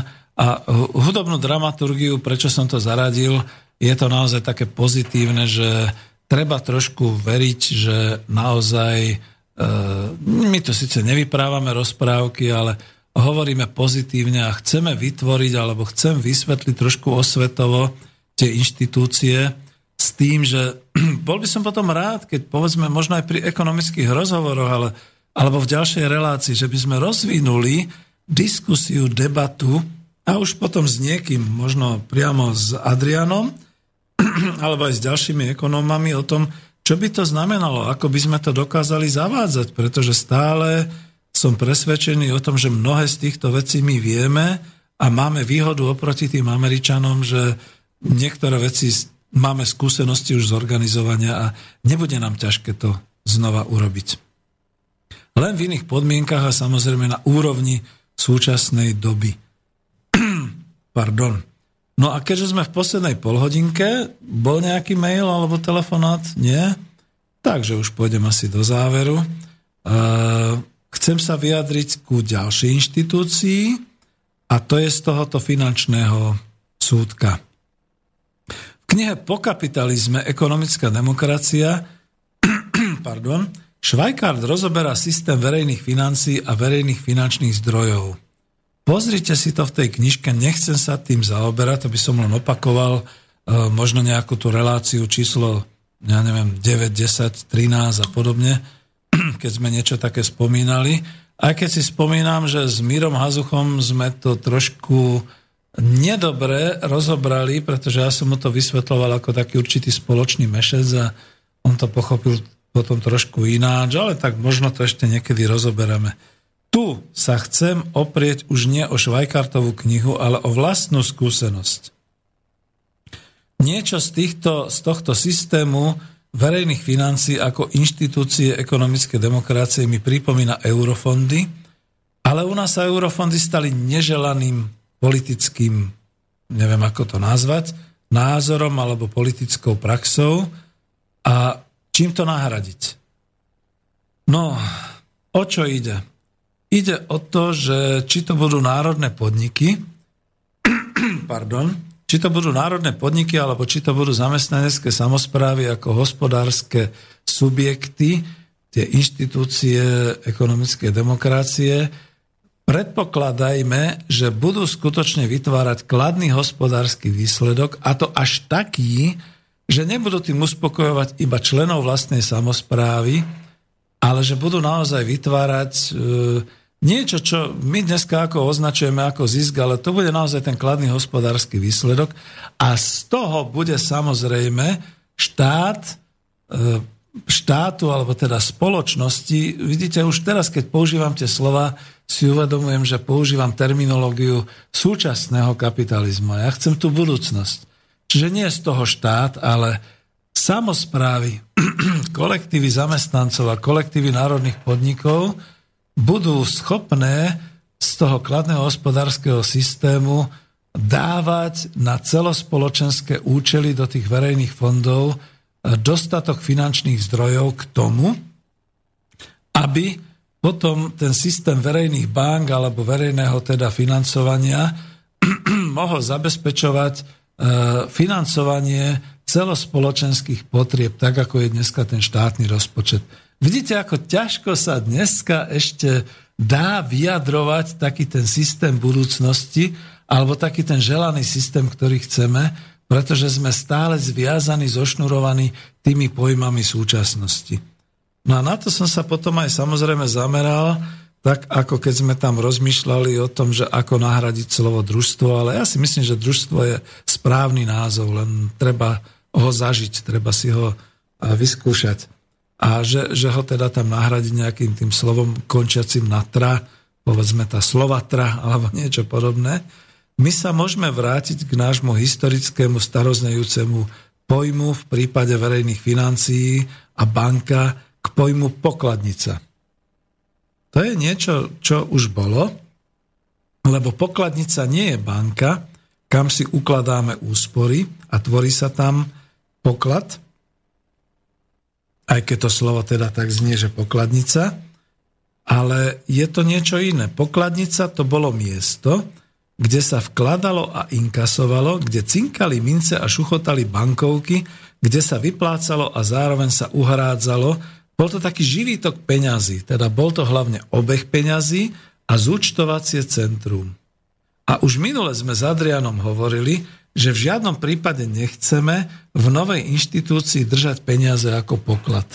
Lebo my vidíme, čo to robí. Poklad to je okamžite zhromažďovanie, to je tá akumulácia, marxisticky povedané, kapitálu a to už je to, čo nechceme. Túto funkciu peňazí by sme chceli potlačiť do úzadia alebo zrušiť úplne, lebo vidíme, k čomu to vedie, čiže vedie to k obrovskému a grobiánsky absolútne nespravodlivému prerozdeleniu hospodárskeho bohatstva sveta až tak, jak sa hovorí už pomaly v kliše, že 99% nemá takmer nič a 1% vlastníkov vlastní všetko a ukladá si to na účtoch a v bankách, skupuje aktíva a vlastníctvo už všetkého vo svete a toto my nechceme.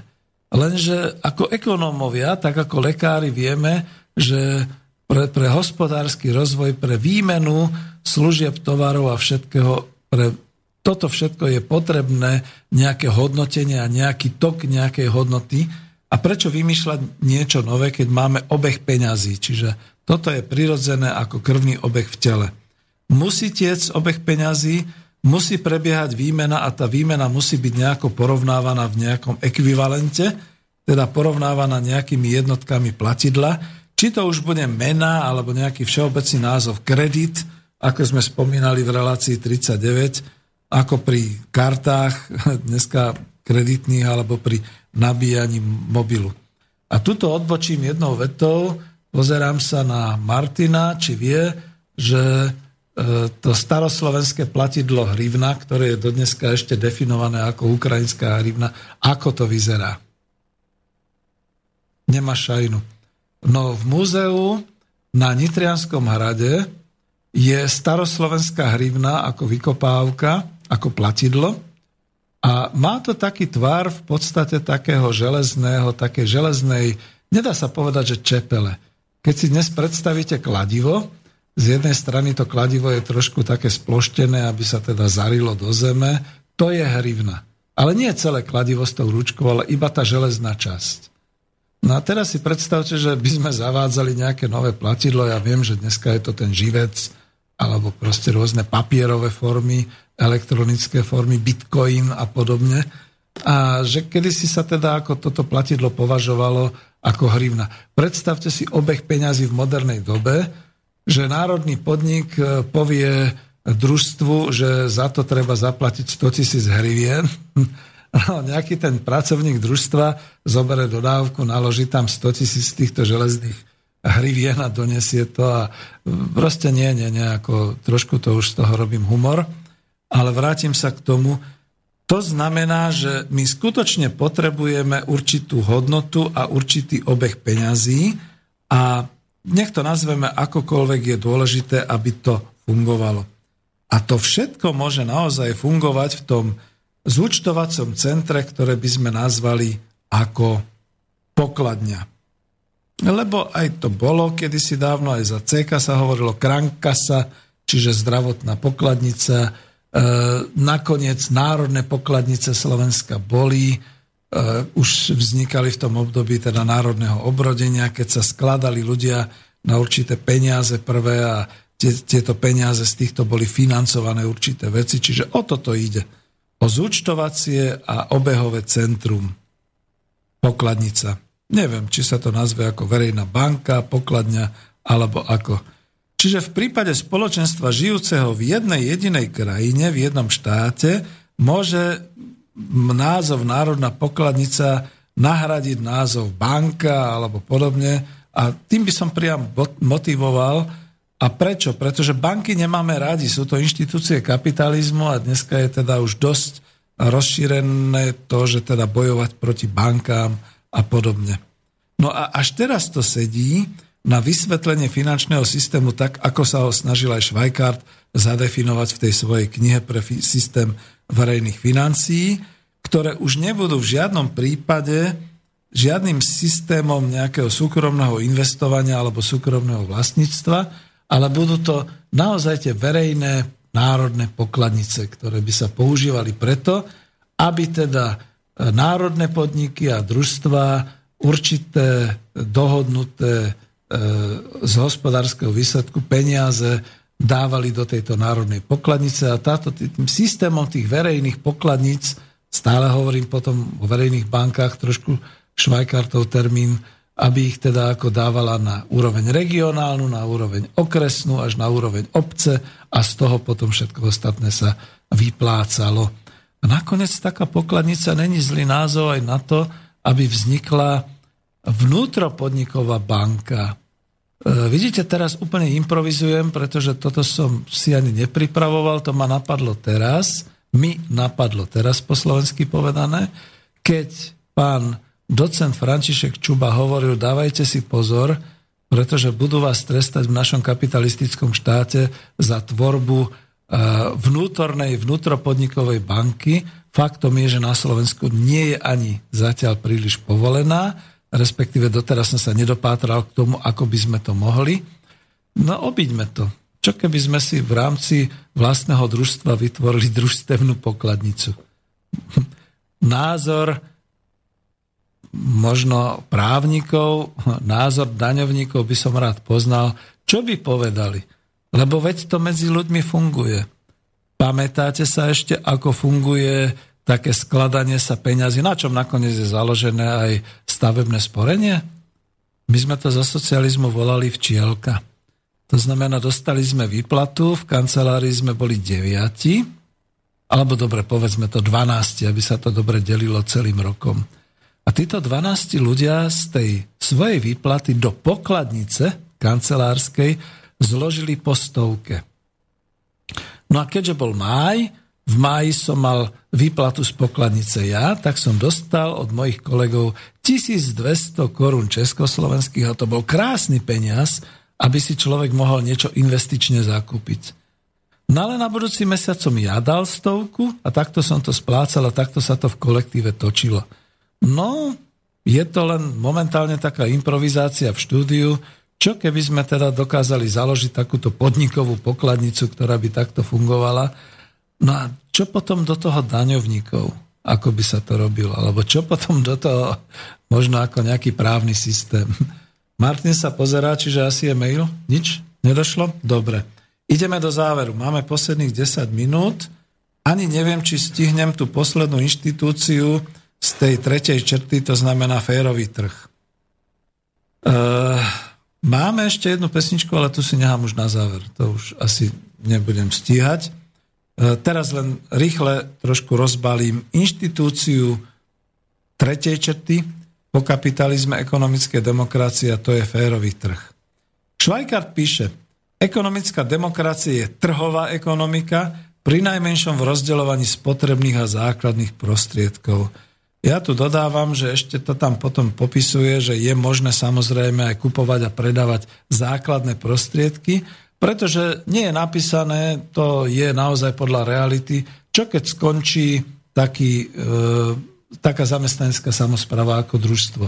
Proste sa im nevydarí, Eh, jednoducho majú záporný hospodársky výsledok, nie sú schopní splácať svoje záväzky, no tak skrachujú. Eh, ľudia sa rozídu a základné prostriedky celého tohoto výrobného hospodárskeho eh, podniku sa dostanú do rúk, vidíte, teraz to bude dobre nazvané, národnej pokladnice a táto národná pokladnica to potom bude vedieť predať niekomu ďalšiemu. Čiže bude to trh predsa len aj s tými základnými výrobnými prostriedkami.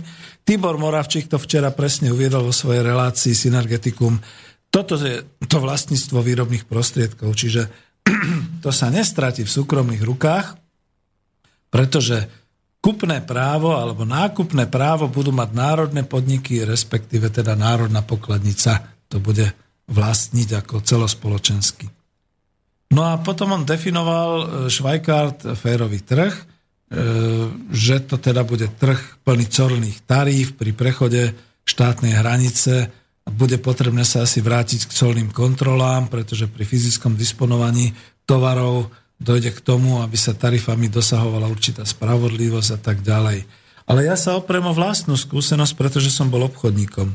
Férový trh sa má rozvíjať na spravodlivom uhrádzaní nákladov výroby a odmeny za výmenu a nemá byť v žiadnom prípade koristnícky. Skôr než sa pustím do vysvetľovania, poďme si to pekne po slovensky povedať, čo by to znamenalo za inštitúciu tu u nás doma na Slovensku. Teda hospodárske organizácie budú mať ako doteraz povinnosť uzatvárať medzi sebou kontrakty, teda kúpno-predajné zmluvy s definíciou tovaru, kvality, množstva ceny, meny, všetkých podmienok ako doteraz. Ale už bez toho zošnurovania nejakými právnymi obmedzeniami a normami z Bruselu, či dokonca, bohužiaľ, ak sa uzatvoria tie zmluvy TTIP a CETA a podobné zmluvy nadintegračného charakteru a to hrozí.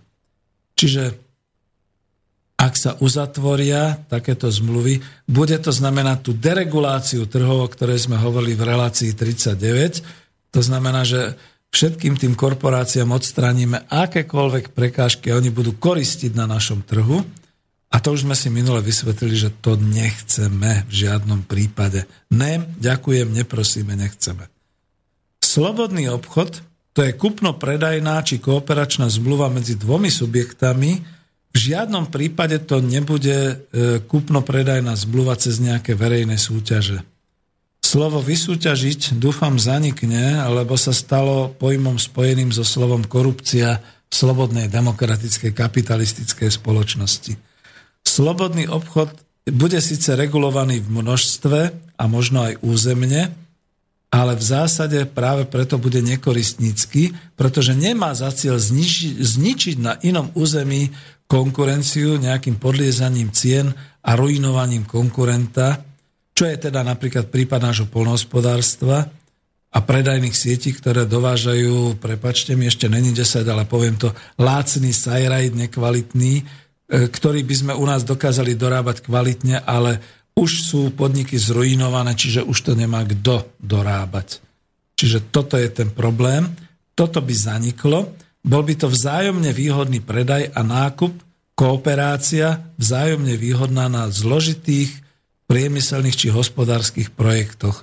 Lebo viete, keď sa povie, že e, postavíme diálnicu, dneska vybereme verejnou súťažou, je tam korupcia na vstupe, na výstupe, pri zhotovovaní, trikrát korupcia a všetci sú z toho hin, že prečo, za čo, kto z toho zbohatne a tak ďalej. To je v kapitalistickom systéme. Kooperácia v tomto ek- systéme ekonomickej demokracie bude znamenať, že skutočne sa združia firmy, ktoré majú záujem, verejnosť rozhodne. Žiadne verejné súťaže tou formou, že e, toto má nejaký úradník na starosti alebo podobne.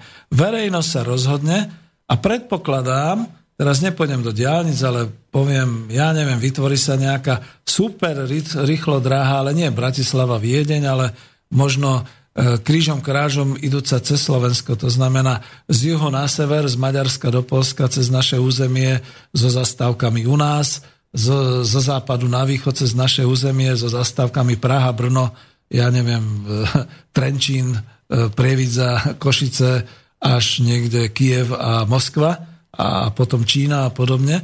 A na tomto združení týchto výrobcov tejto veľkej kooperačnej investícii sa budú podielať e, podniky, ktoré budú naozaj tým národom vybraté, že svoje to znamená, na našom území to bude robiť nejaký národný podnik železnice a v žiadnom prípade nie nejaké zahraničné investičné korporátne konzorcium a podobne, pretože budeme chcieť, aby sme našich ľudí zamestnali, aby to nám doneslo hospodársky výsledok a zároveň v budúcnosti aj ten úžitok z tej kooperácie. Čiže toto, toto bude ten vzájomne výhodný a spoločný férový trh. Takto by som to nazval. No, e, čo k tomu ešte dodať? Kooperácie. E,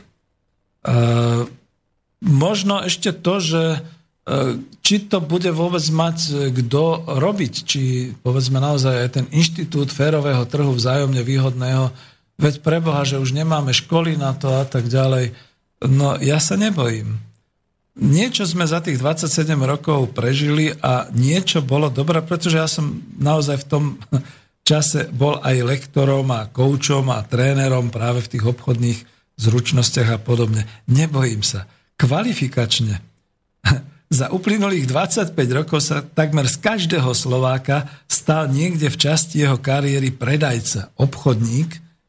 Tieto nové generácie už vedia, len potrebujú dosia- dotiahnutie zásady tak, aby neboli podrázačmi, podliakmi, koristiacimi, podvádzajúcimi svojich partnerov, teda aby to malo určité morálne opodstatnenia. A to je to, prečo som taký optimista, že aj ten férový trh skutočne dokážeme ako inštitúciu e, vytvoriť a inštalovať pomerne rýchlo. My sa blížime veľmi rýchle k záveru a vidíte, to som povedal len tie základné určité inštitúcie, Určite pozvem ďalej Adriana Ondroviča, aby sme to rozdiskutovali a budeme potom pokračovať hlbšie v týchto inštitúciách. Len na záver poviem, vidíte, to je všetko o spoločenskej dohode. Toto si musia ľudia dohodnúť. Žiadne také, že nám to bude niekto diktovať odkiaľ si a podobne.